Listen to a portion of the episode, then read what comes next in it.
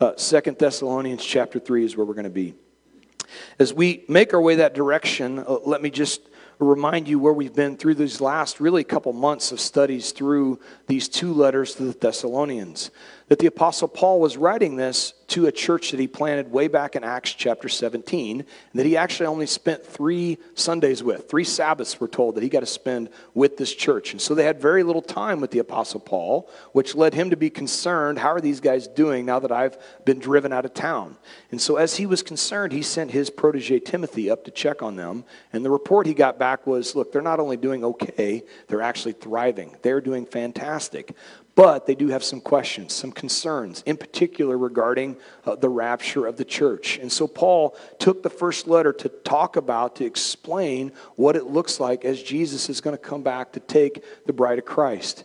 And so he writes his first letter, and the other piece he wants to encourage them in is that they are not appointed to wrath. They were suffering a tremendous amount of persecution in Thessalonica. People were pressing in on them on all sides. And so he wants to encourage them that, look, uh, just because it's bad now, here's the thing God hasn't left you or forsaken you, He has not appointed you to wrath. And so he encourages them. And then he has the follow up letter in uh, the second letter to the Thessalonians, written about 12 months later, where still there's more confusion. Now, I know for you guys, as far as the rapture of church is concerned and the end times, you get it completely. You understand it from front to back, right? Okay, not so much. Same way with the Thessalonican church. They were struggling to get a handle on this. What was also happening is uh, people from the outside began to invade. There were false teachers, claimed to be bringing words from the Apostle Paul, when in fact they were forged letters. And one of the things they claim uh, that Paul's writing to in this second letter is that the great tribulation had already begun to happen. Now, this tells you how bad the persecution was, right? Like there was so much persecution, they thought this was it. This must be the great tribulation. But Paul wants to write to encourage them. Now, as he encourages them, something interesting we pointed out is that in the first letter, chapter 1, verse 3, Paul commended the church on three things their faith, their love, and their hope. He told him, Good job in these three areas. Now, when we arrive to the second letter, written 12 months uh, roughly afterwards, Paul says, Look, great job in sticking with your faith and with abounding in love. But in verse 3 of chapter 1 of the second letter, he makes no mention of their hope. Why? Because as they are questioning now the word of God, maybe he did leave us here to be persecuted and have his wrath poured out on us, they've begun to lose hope they'd actually lost their hope, which is really what Paul's trying to write this second letter to encourage them to reignite in their lives a, a reignition of the hope that they had once had that they had now lost. And I shared this with you that when we question God's word, when we question his character, hope is almost always the first thing to disappear. What do we really have to hope in if it's not in the Word of God? That it's unchanging, that it's never gonna, He's never gonna leave us nor forsake us. And so when we begin to question that, hope gets eroded away. Now, when we studied last week in chapter 2, what we saw is Paul specifically addressing the second coming of Christ. The last days is what he was talking about. Now, for many of you, you listen to that and you're like, what in the world just happened? But hopefully you recall as we got to the end of that, this is what Paul was really driving at. I want you to be comforted. That in fact, in the last verses, what he said two different times is, I want this to be your comfort and your consolation. The word is actually, the root word in the Greek is uh, parakletos. And you find it someplace else in Scripture, Second John chapter 2, verse 1 where John writes, Little children, these things I write to you that you may not sin. But if anyone sins, we have an advocate with the Father, Jesus Christ the righteous. The word advocate is the word parakletos. That Jesus Christ the righteous is actually our, our advocate, our defense attorney. So we can have hope even in the midst of persecution because we have an advocate. And we have hope for all of eternity. When we stand before the King of Kings, we're not standing on our own merits. We're standing there with a defense attorney. So when we've got all the pile of sins, I don't know, any of you uh, a sinner in here, you don't have to raise your hand. You can just nod your head. All right, for the rest of you not nodding your head, you're a liar. So you're guilty too. Check that box. Here's the thing uh, we have an advocate with the Father, Jesus Christ the righteous, to stand there and say, Dad, uh, this is one of mine. I've got it covered this time. And so, praise the Lord, we should be comforted by that. And that really is what prophecy should be all about. It's not about destruction and death, it's all about uh, comfort for those who believe him. Now, finally, in this last chapter where we're going to be at, chapter 3, Paul wants to give them practical application for the restoration of hope. And so Paul's going to begin in verse uh, 1 of chapter 3 by saying, finally.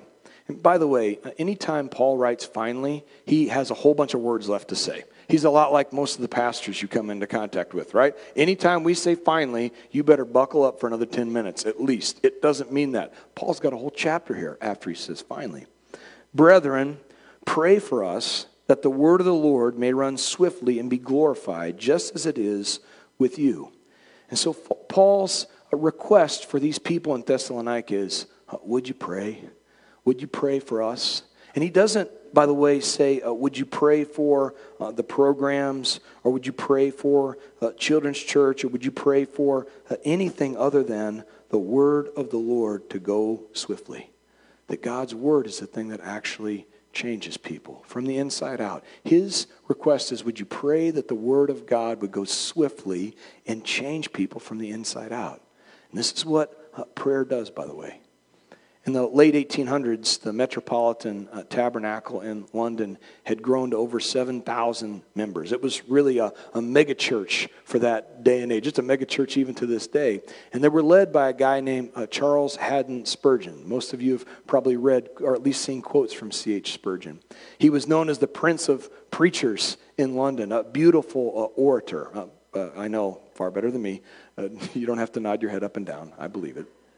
Beautiful orator, the prince of preachers. And so, a, particular gentleman, a, a reporter, wanted to do a story on the Metropolitan Tabernacle and its tremendous growth. And he showed up uh, during the week uh, there at the Metropolitan Tabernacle. And as he arrived, he sees a man in bib overalls and wearing a hat. He assumes he's the janitor. And so, looking at this huge tabernacle, he goes up to the man and he says, Hey, I, I want to know about the power plant. Thinking about how do you heat a building this size? And that day it was all fire down in the basement. And so the man says, Absolutely. He takes him, the reporter, down the stairs, uh, down into the basement where he's assuming he's going to arrive at the power plant.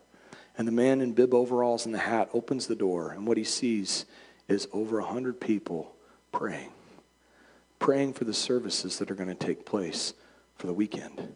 And as the man opens the door, he says, If you want to know where the power plant is located for this church, it's right here. There's a reason that thousands of people gather. It's because a few are showing up every single week to pray for what's going to take place in this church. Now, much to the surprise of that reporter, the man that opened the door that was in the bib overalls uh, was none other than uh, Charles Haddon Spurgeon. He knew the Prince of Preachers right where the power plant for any church is located, and it starts in prayer. It, it, it starts in the prayers of the people. It's why every Sunday we gather here at 9:15 in the morning and somewhere 9:15ish we start to pray. We pray for this church, and all are invited by the way. You, you don't have to have a special invitation. Feel free to come, but we pray for this uh, people, for the folks that are going to come uh, later on. And I believe in large part the reason that Sunday after Sunday more people have shown up is because of the prayers of people who are willing to commit and to come and just lift up this service. And so here's the good news you were prayed for before you ever arrived. Weeks, months, years from the foundation of the earth, you were supposed to be here today. And so Spurgeon knew this, and Paul knew this as well. Verse 2, he says, And that we may be delivered from unreasonable and wicked men, for not all have faith. And so, as Paul is asking for prayer for the ministry, he also says, Would you please pray for us to be delivered from unreasonable people? And by the way, as you seek to defend uh, this faith that we have, there will always be unreasonable people. But let me encourage you, we have a reasonable faith. What Isaiah chapter 1, verse 18 says is come, let us reason together. For though your sins are like scarlet, they shall be white as snow. Though they are red like crimson, they shall be as wool. We have a reasonable, understandable faith. And when we come into contact with those that don't want to believe, what you'll find is quickly they will become very irrational and unreasonable.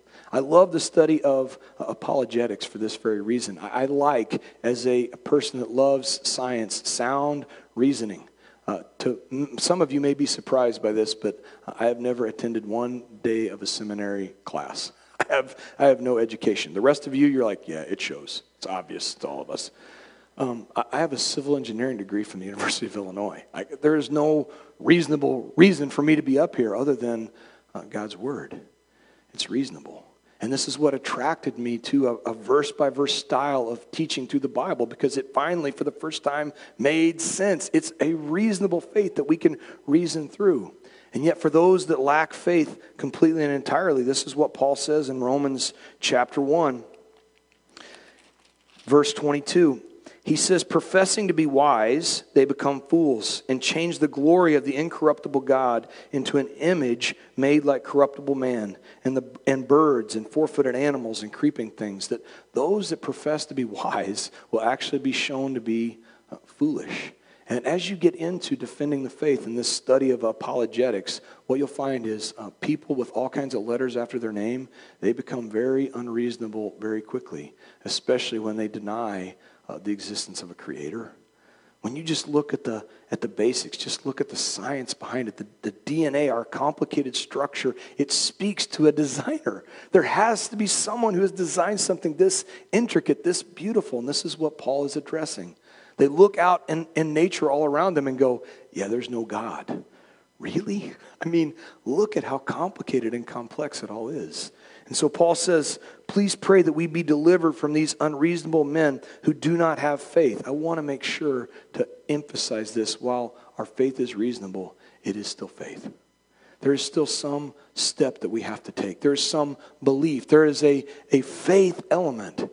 And yet, if we lack faith, here's the good news. Verse 3 But the Lord is faithful who will establish you and guard you from the evil one.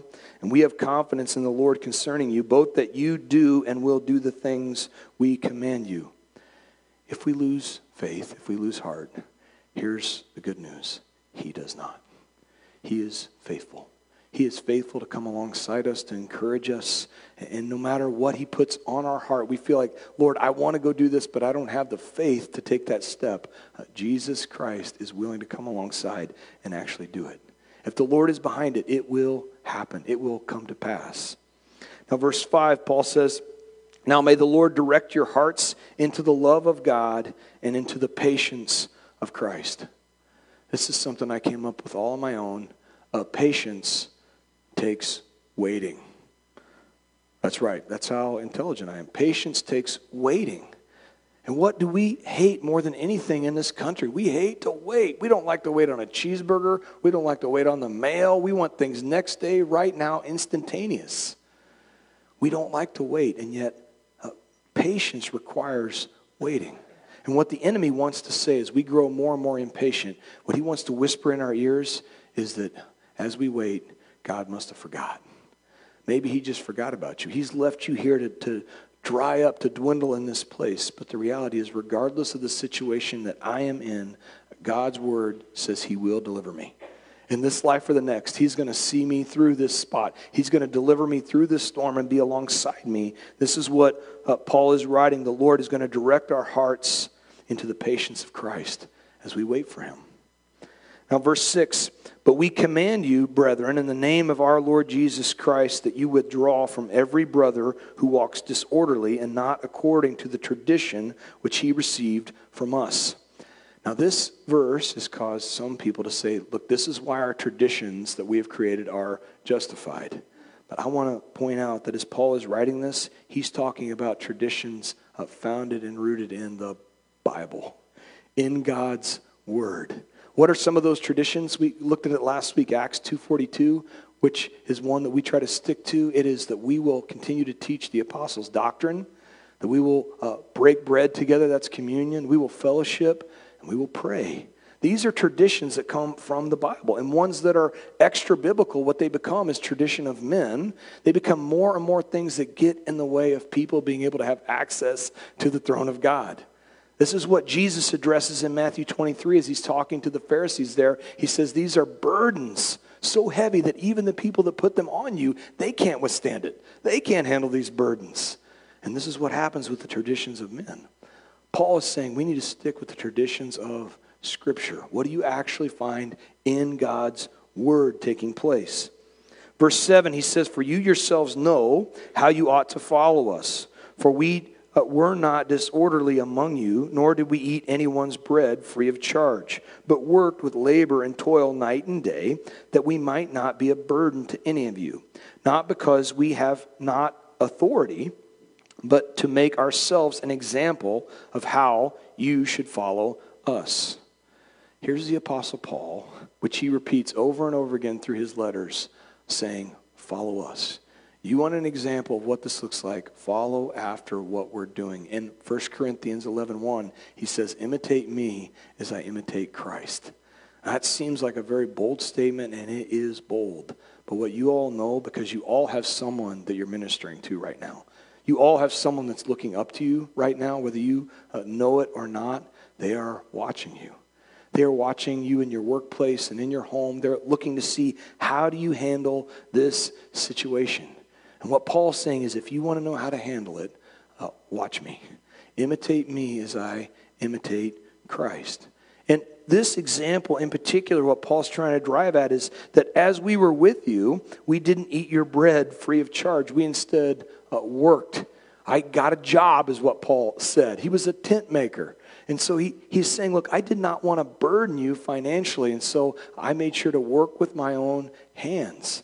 It was more important for me to bring you the Word of God than to draw a salary. As I was uh, researching this this week, I found it fascinating, and uh, you all find this probably not very encouraging, as I did. but uh, in a recent study, uh, Barna showed that four out of five uh, new churches do not make it past five years. 80% of churches fail within the first five years. And the number one reason is because of support support being either financial or just people coming alongside leadership, uh, person to person, to support them. It's a difficult spot to be in. And Paul knew this. And what he's saying is look, I'm planning this church and I want it to be successful.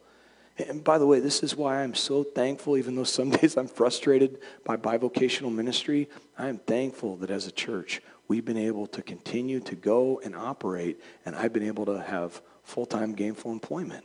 It's what's allowed this church to grow and to thrive in a, in a season where many churches are, in fact, shutting down. And Paul, knowing this, he says, I want to set you all up for success in Thessalonica. I want to make sure you've got what you need to be able to get to the next step. Now, this by the way, he does make the comment I have the authority to ask for a paycheck. I want to make it clear that if someone is in full time ministry, it doesn't make it bad. In fact, Paul would go on to say uh, that don't muzzle the oxen whilst trading the grain, or a worker is worth his wages. He mentioned that as well. And so it's okay for someone to draw a paycheck, but as the church is getting started, what he's saying is, I did not want to take from you until you were established. Now, verse 10 he says, For while when we were with you, we commanded you this if anyone will not work, neither shall he eat. Now, before we get excited, especially uh, any Rush Limbaugh fans get really excited, like, see this? Get to work, slacker. Uh, notice uh, what Paul writes is that if any will not work, he will not eat. It does not say those who cannot work. But the Bible is very clear about those who cannot work, who are less fortunate uh, specifically concerning widows and orphans. We are called as a church to come alongside and take care of those who cannot work. But for those who will not work, Paul's saying, look, there's freeloaders in here. And what we find is that many of these people in Thessalonica, as they are worried or concerned about the return of Christ, and Paul says, yes, Christ is coming back, they just threw their work belt down and said, woo, we're going to party. Jesus is coming. I'm dropping out of the workplace. Well, Paul's saying that's, that's not at all what I was meaning. I mean, continue to work diligently with what the Lord has put in front of you until the return of Christ. And so he says, if anyone will not work, he shall not eat. But he continues, or what I wanted to point out, excuse me, is that work is not a, a sinful state. That in fact, work pre existed sin. If you go with me to Genesis chapter 2, verse 15, this is before the fall. As, as God places Adam in the garden, verse 15, he says, And the Lord God took the man and put him in the Garden of Eden to tend and keep it. The word tend in the Hebrew is abad, it means to work or to cultivate the ground. So here's Adam in all perfection. No sin currently exists, and yet God says, uh, I got a job for you, Adam. It's not good for you to just twiddle around and not have anything to do. I find this very encouraging, by the way, as we think about uh, perfection in heaven. Uh, I've been worried in my past that, well, what am I going to do when I get up there? I'm going to have nothing to do. I'm just going to be sitting around all day. I like to get things done. I think you should be reassured. Uh, God has things for us to tend. I'm hoping that I'll be a, a person who gets to pick up coconuts in Hawaii, just there, out there on the beach. I'm just picking them up. Got something to do. I'm enjoying a little beach and some sun. I'm just kidding about that. But the Lord has things for us to do. He had things for Adam to do. It wasn't until chapter 3, after the fall, this same word abad was used. But what he said is, you're going to work, but now you're going to work and you're going to have sweat on your brow. You're going to have dirt under your fingernails. You're going to have to work really hard, and the ground is going to grow thorns and thistles. So from that point, he had to actually work, but it was a toil. It was difficult. And I find this fascinating when you consider that in the Old Testament, uh, for the Hebrew people, for the Jews, um, they worked six days and then they rested. They worked six days and they got their Shabbat. They worked in order to obtain the rest. But then what you know is that as Christ came and he gave his life, he rose on the first day. And from that point forward, the church, by and large, uh, celebrated Sunday, the first day, as the Lord's Day. And what I love about this picture is uh, where those before Jesus, they had to work in order to obtain a rest. Uh, we actually get to rest, and it's an honor to get to go work. It's the rest came first. We, we work from a place of rest instead of working, instead of resting from a place of work. There's a, a different, a change in the mindset. And so, Paul continues in verse 11, he says, For we hear that there are those among you who walk, excuse me, there are some who walk among you in a disorderly manner, not working at all, but are busybodies. There are some there in the church that are just busy stirring it up all the time. These busybodies are going here, they're talking too much, they're going there. Uh, you know, what my pastor used to call these people are bucket mouths. There's people that are just spilling stuff out all the time. They're oversharing with everybody. And this is what's uh, happening in Thessalonica. There are those people that are just stirring up strife and struggle all the time. And what Paul says is, you know what they need to do? Uh, get to work. They need to get their hands busy, and their mouth will probably shut. And so he shares this with them. He continues in verse 12 and says, Now those who are such we command and exhort through our Lord Jesus Christ that they should work in quietness and eat their own bread. And so he's saying, Look, this is the command. I'm going to exhort you, give you strong encouragement. You need to get your hands busy, be quiet, and eat your own bread. But as for you, brethren, do not grow weary in doing good. For if anyone does not obey the word in this epistle, note that that person, and do not keep company with them, that he may be ashamed. And so, how do we handle somebody that's a busybody, that's stirring up strife all the time? What Paul says is uh, just stay away from them. You need to avoid them completely and altogether. Uh, go away from them that they might be ashamed. They may come back and return to the Lord. Uh, Proverbs 26 20, wonderful advice from King Solomon. He says, Where there is no wood, the fire goes out, and where there is no talebearer, strife ceases. Where there's no wood, there's no fire. So if we're not around to listen to, to, to be a part of the tale bearing, the strife that's happening, the fire is going to go out. What Paul also says here in verse 13 that's important that I want to grasp is that we should not grow weary while doing good. For these Thessalonians, they were tired. Paul writes this because uh, often when we're doing good, uh, we grow weary. We get tired. It, it becomes uh, exhausting. Paul would say similarly, and we looked at this a few months back in Galatians chapter 6. I'll pick up in verse 7. Paul says, Do not be deceived. God is not mocked. For whatever a man sows, that he will also reap. For he who sows to the flesh will of the flesh reap corruption. But he who sows to the Spirit will of the Spirit reap everlasting life. And here's the verse And let us not grow weary while doing good, for in due season we shall reap if we do not lose heart. What Paul says to the Galatians, he repeats to the Thessalonians, is that don't grow weary, instead, continue planting good seed. Now, three uh, laws you'll see in both physical planting and farming, as well as spiritual planting and farming. It, and they go like this uh, first of all, you always reap the same kind that you sow. That's what Paul was addressing in Galatians 6 that if you sow to the flesh, you're going to reap of the flesh. And this makes sense physically, right? You don't go out and plant corn and tomatoes pop up. That's unreasonable. It doesn't make sense. The same thing happens with us in our flesh. We don't uh, sow to the flesh and then something wonderful and spiritual pop out. We have to sow a good spiritual fruit love and joy and peace and patience and kindness and goodness and faithfulness and gentleness and self-control. If we plant those things what we'll find is that will be what the harvest looks like. James 3.18 says peacemakers who sow peace will reap a harvest of righteousness. Now the second law to sowing and reaping after you reap the same kind you sow is that you always reap after you sow.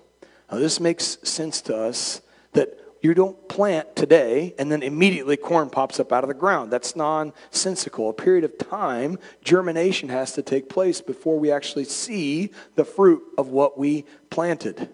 And this is difficult for us because, again, we have to wait. There's a time frame that has to pass. Finally, you always reap more than you sow. Remember what Jesus said in Mark 4 with the parable of the sower. He said, uh, Some will return 30, some 60, and some a hundredfold for what we sow. Now, that's either really encouraging or really terrifying, depending on what you're sowing. If I'm sowing anger and malice and strife and murder and discontentment, I should not be surprised if that's what I reap in return. But it will take a period of time before all this will happen. Even if we've lived a life where we sowed bad things and now we've changed things around and we're sowing good stuff, the reality is it's going to take a period of time to see the fruit, to see the harvest happen. And in the waiting, that's where it gets really hard. And that's where we can begin to question does God even notice? Does he even care how hard I'm working? I know I've had this life, but he changed me from the inside out, and now I've got these things going on. Does he even care that I continue to, to sow and sow good things into people all around me? And if you've invested in people, you know how hard it is when you don't see any return. It's difficult, and we, we grow weary. And so, as I was thinking about that this week, I ended up in Numbers chapter 7. You guys will be really encouraged to know that Numbers chapter 7 is the second longest chapter in the entire Bible, behind Psalm 119. Now, good news, I'm not going to read the entire chapter. But it is in this time frame where Moses is bringing the nation of Israel from Mount Sinai. They've been there over a year. They've received the law of God. They've been given direction by God on how to construct the tabernacle. And they're getting ready to leave Mount Sinai and head for the promised land. And as they're getting ready to go, uh, here's what happens is that each of the tribes send a leader from their tribe to go and present an offering. And in verse 12, and one who offered his offering on the first day was Nahshon, the son of Amminadab from the tribe of Judah. And his offering was one silver platter, the weight of which was 130 shekels, and one bowl of uh, one silver bowl, 70 shekels, according to the shekel of the sanctuary. Both of them full of fine flour mixed with oil as a grain offering, one pan of 10 shekels full of incense, one young bull, one ram, one lamb of the first year of the burnt offerings, one kid of goats as a sin offering, and the offering of the peace offerings, two oxen, five rams, five male goats, five male lambs in the first year, and that was the offering of Nahshon, the son of Amminadab. Now, are you ready for the next guy? He's going to what you're going to find is the next tribe is going to come up and they're going to give an offering that is identical to the tribe of Judah. And the third day, and the fourth day, and the fifth day, and the sixth, and all the way to the twelfth day. Each one of these offerings listed out in detail, and they were identical. And as I read through my Bible and my impatient self, I'm like, Lord, couldn't you have redacted this thing? I mean, cut it down a little bit and go, here's 12 dudes, and here's all that each one of them gave. I could have, I could have taken the second longest chapter in the Bible and made it one of the shortest chapters in all the Bible, just with a few edits. And yet, uh, what I was moved by this week is God intentionally didn't simplify this chapter because he cared that much about every single gift that was given. It meant that much that he took up valuable real estate in his word to make sure you knew that these men, these tribes, these people, they gave everything they had to King, to the King of Kings, and the Lord of Lords. And the same is true, by the way, of everything we give to our Heavenly Father. He sees it all as a gift from us to Him. It's no different than this morning. I got, I think, my 38th picture of a flower from Madeline. I think I have more pictures of flowers than I know what to do with, and yet it meant something to me because it meant something to her. You see what I'm saying? And the same is true with our Heavenly Father. In fact, Hebrews chapter 6, verse 10 says this For God is not unjust to forget your work and labor of love, which you have shown towards his name, and that you have ministered to the saints and do minister. God is not unjust. He has not forgotten one single gift, one single amount of time that you have spent or invested in someone, even if you didn't see the fruit of that return. This is why the Apostle Paul says, look, keep going. Don't grow weary. Keep pressing in because in time you will see a harvest of righteousness. And what Jesus says in the Sermon on the Mount in Matthew 6 is this that everything that's done in silent that you think nobody sees, nobody notices, nobody cares. What he says is that the Father is going to reward it for all to see. That for all of eternity, people are going to know. They're going to be able to see the reward that you receive for a good work that's been done. So don't let the enemy steal that joy that you have. Continue to press into him. Now, verse 15. Yet do not count him as an enemy, but admonish him as a brother.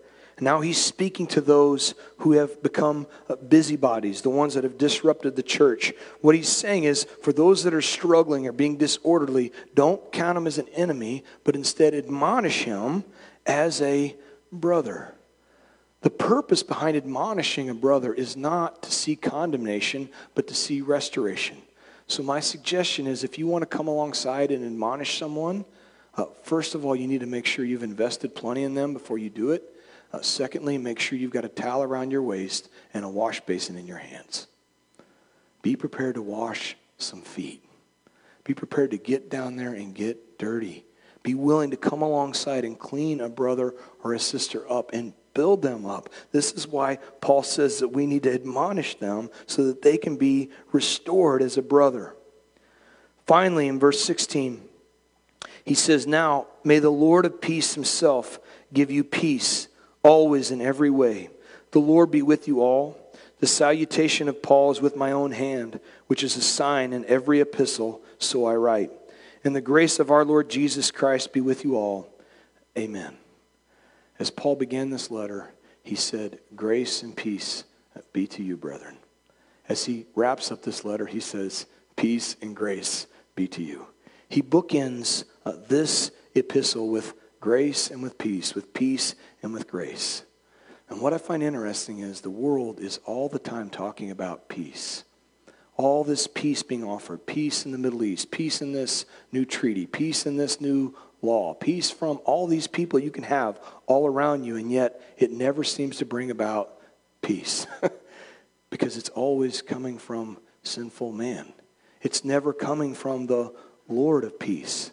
What Paul's saying is, I'm praying for you to have peace, not from some treaty or some law or legislation, but I want you to have peace from the very Lord of peace. And so today, I want to ask you this question Do you have peace? And if you don't have peace, a couple things to consider. First of which, um, have you put your trust in the Lord of peace, the Prince of Peace?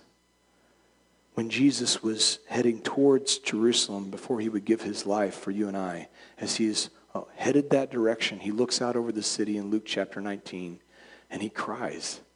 And he says, Jerusalem, Jerusalem, if you'd only known the things that bring about your peace, the visitation of Christ that was to bring peace, and yet they rejected him. They didn't know the Lord of peace. And the reality is they would endure a tremendous tribulation. 70 AD, just a few decades later, the entirety of Jerusalem and Israel would be obliterated by the Roman army. They didn't understand their peace. It was right there at their doorstep, and yet they rejected him. And so the first question I would ask you is do you put your trust in the Lord of peace. Second question that's tied to it is if you've trusted in the Lord of peace, have you let him be the Lord of peace? The word Lord in the Hebrew is the word Adonai, and what it means is master. And in this country, we struggle greatly with having a, a master because we like our rights, right? In America, we love our rights.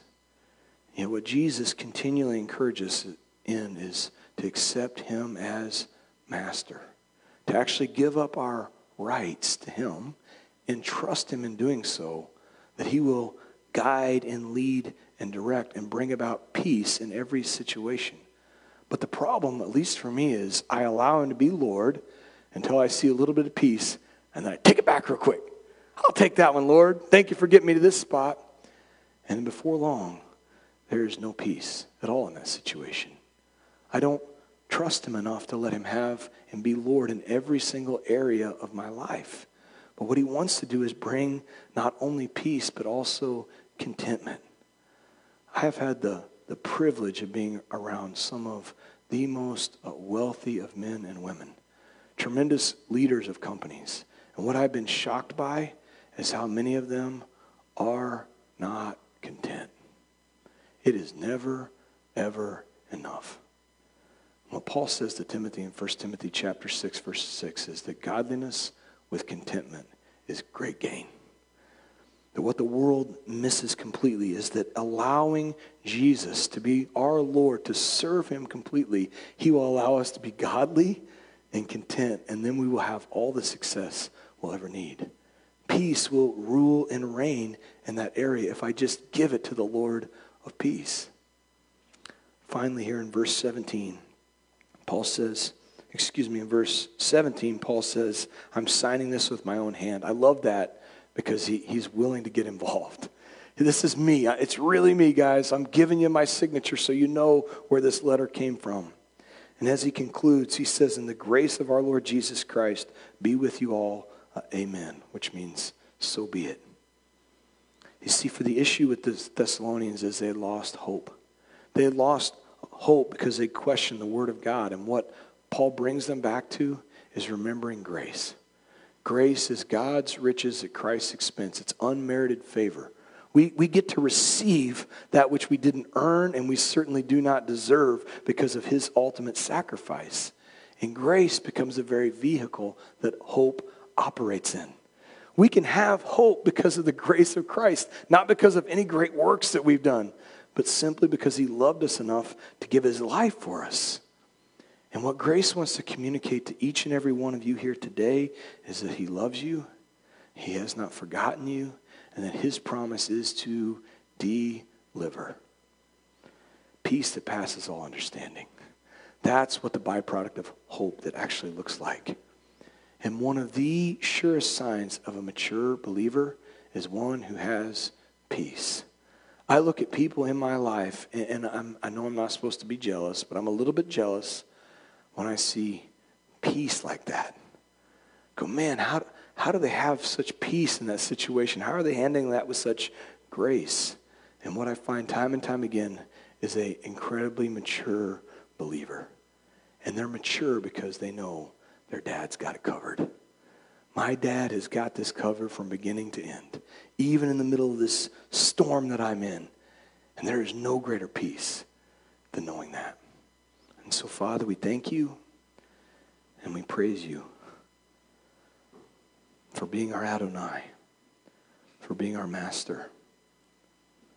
Lord, would you help us to have a loose grip on those reins that we so quickly want to take back a hold of?